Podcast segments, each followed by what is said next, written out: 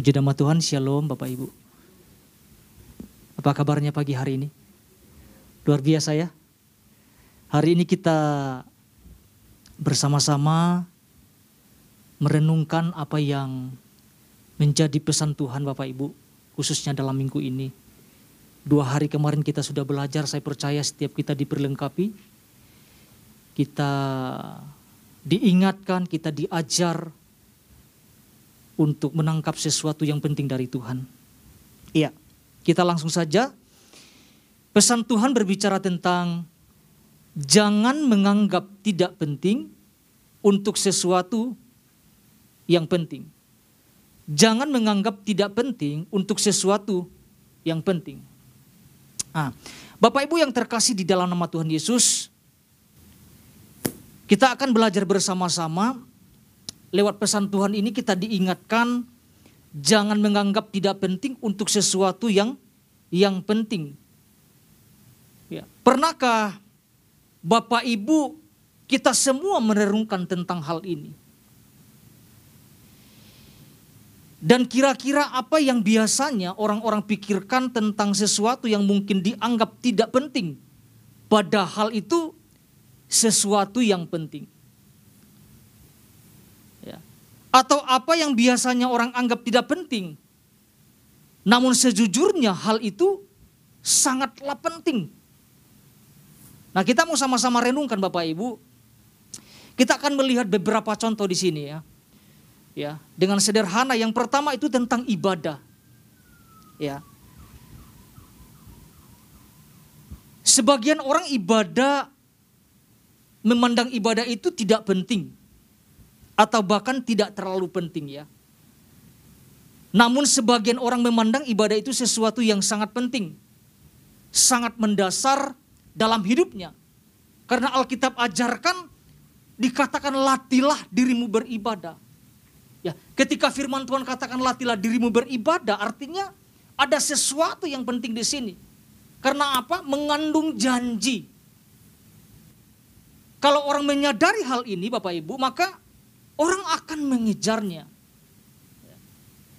Ibadah, ibadah tidak lagi sekedar ibadah. Ibadah tidak sekedar, sekedar lagi hanya melihat apa namanya aplikasi handphone dan sebagainya pasti mengejar karena itu sesuatu yang penting. Itu contoh pertama, pertama tentang ibadah. Contoh yang kedua adalah tentang iman. Ya. Tentang beriman kepada Kristus. Kalau kita perhatikan Alkitab ajarkan adalah iman adalah dasar dari segala sesuatu. Ya, itu ada ayat firman Tuhannya. Iman adalah dasar dari segala sesuatu. Tanpa iman tidak mungkin orang berkenan kepada Allah. Itu jelas. Namun gini Bapak Ibu, ketika ketika memulai pembicaraan tentang iman, ada orang-orang yang kurang tertarik dengan hal iman tersebut. Tidak mau memberikan perhatian, tidak memberikan uh, fokusnya, atau bahkan menolaknya. Pertanyaan saya gini Bapak Ibu, pernah nggak kita bertemu dengan orang seperti ini. Aduh jangan ngomong-ngomong tentang iman deh. Jangan ngomong-ngomong tentang Tuhan deh. Mungkin pernah kita bertemu dengan orang-orang seperti ini. Mereka langsung menolak ketika kita memulai pembicaraan tentang iman. Ya. Saya ngalamin ini soalnya Bapak Ibu ya. Udahlah jangan ngomong-ngomong tentang Tuhan. Jangan ngomong-ngomong tentang iman. Iman itu sesuatu yang yang sangat penting di dalam kehidupan orang-orang percaya. Alkitab katakan iman itu dasar. Tanpa iman seseorang tidak bisa mengenal akan Allah. Ya, itu contoh yang kedua. Contoh yang ketiga. Contoh yang ketiga adalah ini hal-hal yang mendasar Bapak Ibu ya, tentang hal keterhubungan dengan Tuhan. Saya mau sampaikan bahwa keterhubungan itu banyak keuntungannya. Ketika seseorang terhubung dengan Tuhan, ada banyak hal yang akan didapatinya. Tetapi kalau kita perhatikan hari-hari ini, masih didapati orang-orang percaya menganggap hal itu tidak penting. Keterhubungan dengan Tuhan itu bukan sesuatu yang penting. Tetapi saya mau jelaskan di sini bahwa keterhubungan itu adalah sesuatu yang sangat terpenting di dalam kehidupan setiap kita. Ada keuntungan, keuntungan yang akan kita dapatkan ketika kita terhubung dengan Tuhan. Tetapi banyak orang-orang percaya mengabaikan ini. Menganggap ke, ke, keterhubungan itu bukanlah sesuatu yang terpenting. Saya mau sampaikan itu sesuatu yang sangat terpenting di dalam kehidupan kehidupan orang-orang percaya. Ya, mungkin ada banyak alasan. Terhubung tidak terhubungnya sama aja kok. Artinya ada sesuatu yang aneh. Kita mungkin sering mendengarkan perkataan ini. Udah biasa saja ikut Tuhan biasa saja. Ya yang penting sekedar terhubung. Saya mau sampaikan itu sesuatu yang sangat penting loh Bapak Ibu. Seharusnya ini kita harus kejarkan. Seharusnya keterhubungan itu kita tidak boleh lepaskan di dalam kehidupan setiap kita. Ya. Jadi dalam tiga contoh ini kita bisa melihat ya Bapak Ibu ya tentang iman, tentang ibadah. Jadi kita bisa belajar melalui pesan Tuhan ini kita diingatkan jangan menganggap tidak penting untuk sesuatu yang yang penting. Saya bersyukur, kita bersyukur Bapak Ibu. Tuhan kasih pesan ini kepada setiap kita. Supaya kita menjadi orang-orang yang tidak gampang meremehkan sesuatu. Sesuatu yang penting dari Tuhan. Kita anggap sepele dan sebagainya. Saya renungkan ini, saya pikir Tuhan ya terima kasih gitu. Maksudnya kita enggak, mungkin kita tidak sadari sebelumnya loh Bapak Ibu. Tetapi lewat minggu ini Tuhan kasih pesan buat kita. Katakan amin Bapak Ibu. Dahsyat banget ya. Kita sama-sama menangkap, kita sama-sama belajar. Kita sama-sama merenungkan tentang pesan ini. Ya. Tuhan sedang membawa kita kepada sebu sebuah pengertian yang dalam. Untuk melihat sesuatu terpenting mungkin orang lain mengatakan tidak penting. Tapi Tuhan sedang membawa kita ke sana. Untuk melihat sesuatu yang penting. Yang dari Tuhan. Sesuatu yang bernilai kekal. Ini yang Tuhan mau mau ajarkan setiap kita Bapak Ibu melalui pesan Tuhan dalam minggu ini. Ya. Saya mendukung, saya mendorong setiap kita untuk sama-sama menyaksikan lagi Bapak Ibu untuk untuk menangkap mendengar tentang pesan Tuhan ini pelan-pelan.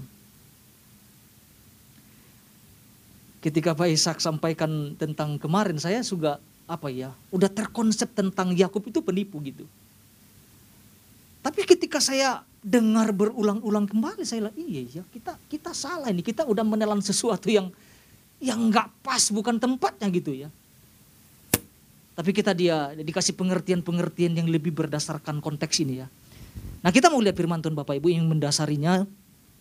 Kita mau belajar lewat kisah Esau dan Esau dan Yakub ya kejadian pasal 25 ayat 34 kejadian 25 ayat 34 saya akan bacakan untuk kita semuanya Bapak Ibu. Demikian firman Tuhan. Lalu Yakub memberikan roti dan masakan kacang merah itu kepada Esau.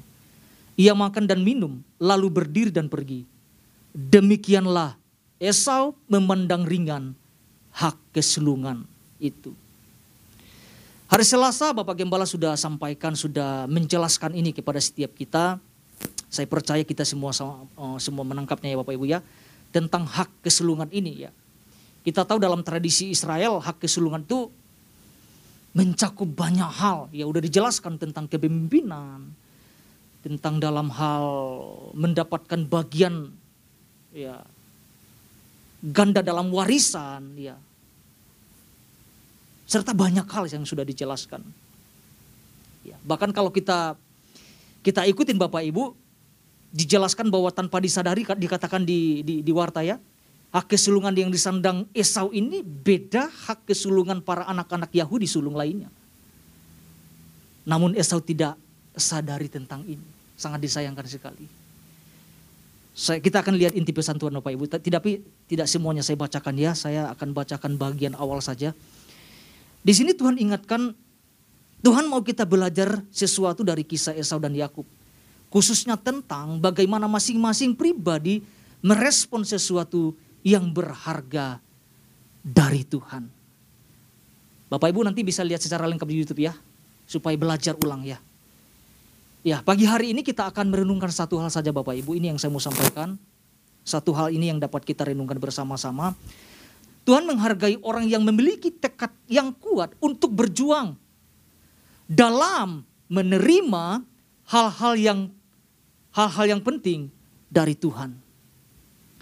Yang ditekankan di sini adalah tentang perjuangan dan tekad yang kuat. Kita sudah belajar tentang latar belakang kemarin Bapak Ibu ya. ya kita sudah belajar tentang kisah Esau dan Yakub ini. Kalau kita perhatikan ada yang berjuang dengan gigi untuk mendapatkan sesuatu, dan ada yang tidak berjuang sama sekali. Ya. Dan bahkan dalam ceritanya, dan bahkan dengan sangat mudah melepaskan atau menjual sesuatu yang penting demi sesuatu yang tidak terlalu penting. Ya kita sudah dijelaskan berulang-ulang kemarin ya. Tetapi bagi orang mungkin tidak penting ya. Nah kita mau lihat firman Tuhannya Bapak Ibu. Kejadian 25 ayat 26. Nanti kita akan lompat di ayat 34. 26 dan 34. Demikian firman Tuhan. Sesudah itu keluarlah adiknya. Tangannya, apa yang firman Tuhan katakan Bapak Ibu? Tangannya memegang tumit Esau. Sebab itu ia dinamai Yakub. Ishak berumur 60 tahun pada waktu mereka lahir. Ayat 34. Lalu Yakub memberikan roti dan masakan kacang merah itu kepada Esau ia makan dan minum, lalu berdiri dan pergi. Demikianlah Esau memandang ringan hak kesulungan itu.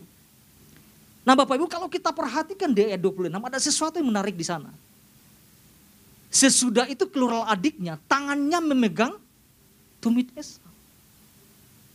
Pertanyaan saya gini Bapak Ibu, ngapain harus memegang tumit Esau? Ngapain coba? Kurang kerjaan loh sebenarnya. Dari rahim itu sudah bertolak-tolakan itu Alkitab katakan. Kalau secara ekstrim saya katakan sudah sudah sudah berantam di dalam gitu untuk memperjuangkan sesuatu sebenarnya. Atau juga Yakub tidak mau didahului kan betul ya?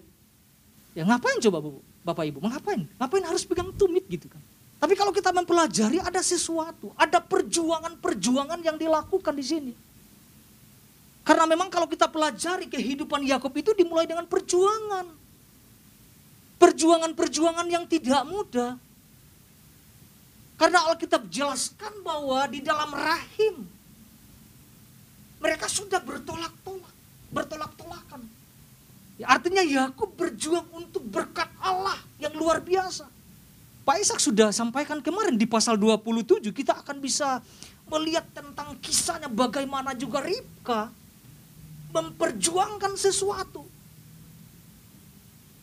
Ketika tiba waktunya atau saatnya Ishak memberkati anak anak sulungnya Esau, Ribka mendengarkan. Langsung apa yang dilakukan? Agar berkat itu jangan sampai diterima oleh Esau. Ada sesuatu yang dilakukan loh di sana. Itu bukan perjuangan-perjuangan yang mudah. Pak Ishak sampaikan ke mana? Ada resikonya. Saya coba renungkan tentang hal itu, tentang tentang kisah itu. Sesuatu yang sangat tidak mudah. Ya karena Ribka juga ibunya menangkap tentang janji Tuhan. Ada firman.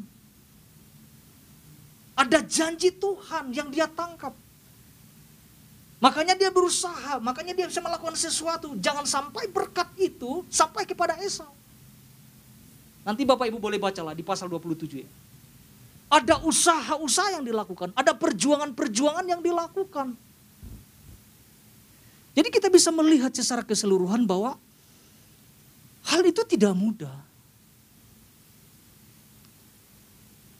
Berbagai cara dia lakukan untuk supaya berkat itu sampai kepada Yakub. Ya kita tahu tentang kisahnya lah Bapak Ibu.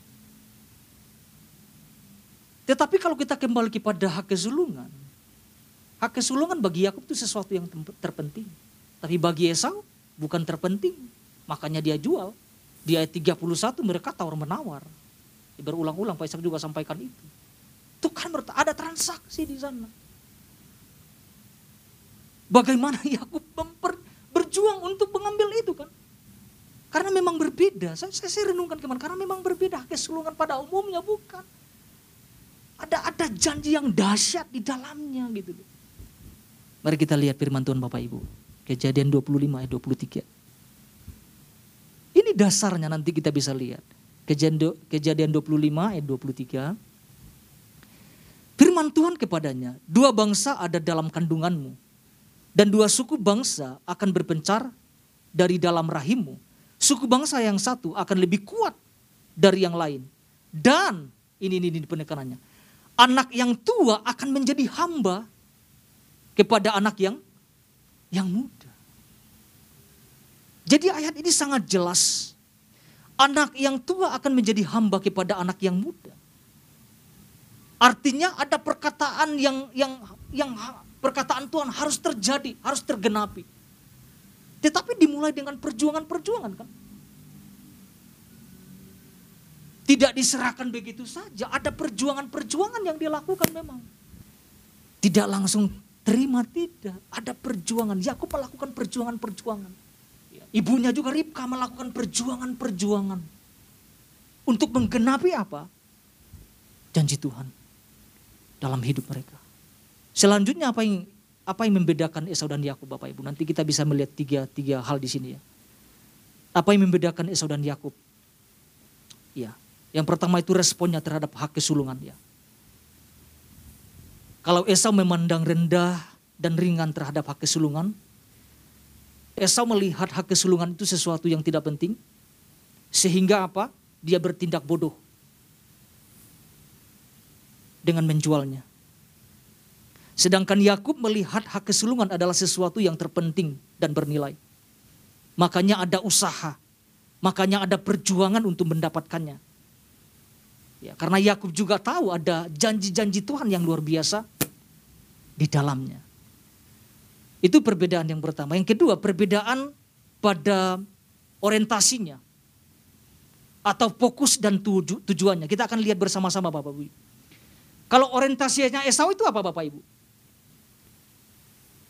lebih mengejar perkara-perkara yang sifatnya sementara. Waduh di Komsel kita sudah udah banyak belajar ya Bapak Ibu ya. Kepada hal-hal yang jasmani atau kenikmatan sesaat. Suka menuruti kata hatinya sendiri daripada menuruti kata hati Tuhan. Itu itu ngeri sekali Bapak Ibu. Gambar ini saya lihat bisa terjadi di dalam kehidupan orang-orang percaya. Bisa menghalalkan berbagai cara untuk mendapatkan sesuatu. Iya. Lagi-lagi kemarin Pak Ishak sampaikan, saya saya juga belajar tentang iya bagaimana orang menjual iman karena sesuatu, karena jabatan, karena mungkin pasangan dan sebagainya.